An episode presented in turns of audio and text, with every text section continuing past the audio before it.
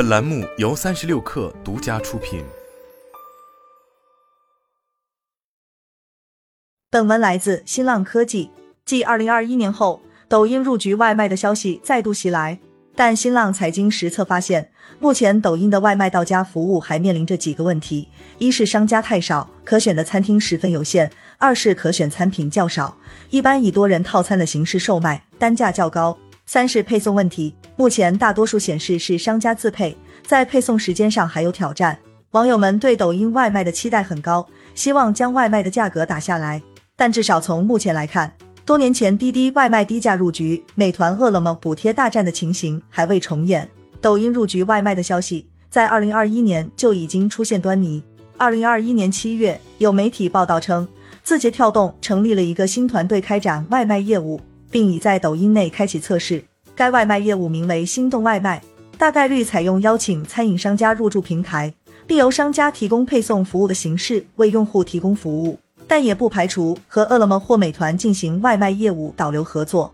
当时，抖音相关负责人回应表示，目前没有外卖相关的业务计划，心动外卖相关的招商代理信息均不属实。虽然官方出面否认，但实际上抖音确实在尝试布局外卖业务。天眼查 APP 显示，北京自跳网络技术有限公司已成功注册多枚抖音心动外卖商标。国际分类包括教育、娱乐、通讯服务、社会服务等，以上商标均申请于二零二一年七月。此外，该公司申请的心动外卖小程序软件也于二零二一年十月获得登记批准。不过，直到今年，抖音在外卖业务上才有一些实质性的进展。近日有消息称，抖音将于三月一日上线全国外卖服务，目前已在北上广三地进行内测，官方也正在招聘多个相关职位。对此，抖音生活服务相关负责人回应，团购配送项目目前仍在北京、上海、成都试点当中，近期已开放该三城的商家自助入驻，后续将视试点情况，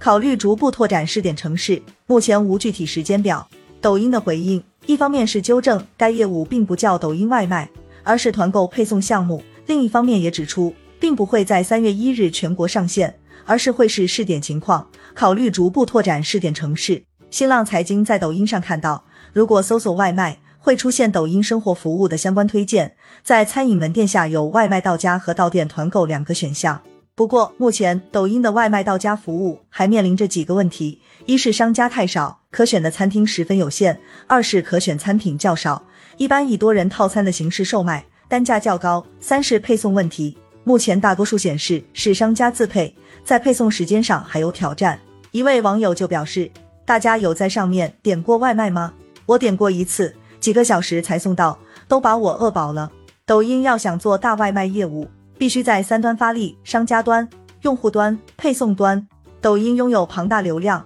这对商家端是极大的吸引，但需要提供相比其他外卖平台稍低的抽佣才是杀手锏。在庞大的用户量基础上，抖音需要提供更多商家和产品选择，以及相较之下更优惠的价格，才能吸引用户。配送端更是极大的挑战，美团和饿了么都依靠着上百万的外卖小哥，才保证了履约能力。有意思的是，抖音在外卖业务上并没有采取与美团、饿了么正面竞争的激烈策略，而是合纵连横的稳健手段。二零二二年八月，抖音与饿了么同时官宣达成深度合作。根据合作，饿了么将基于抖音开放平台，以小程序为载体。与抖音一起助力数百万商家为抖音用户提供本地生活服务新体验。二零二二年十二月，顺丰同城、达达、闪送三家同城即时配送平台相继宣布与抖音生活服务达成团购配送合作，逐步实现团购套餐全程平均一小时达。可以看到，抖音正在稳步补足在商家端和配送端的短板。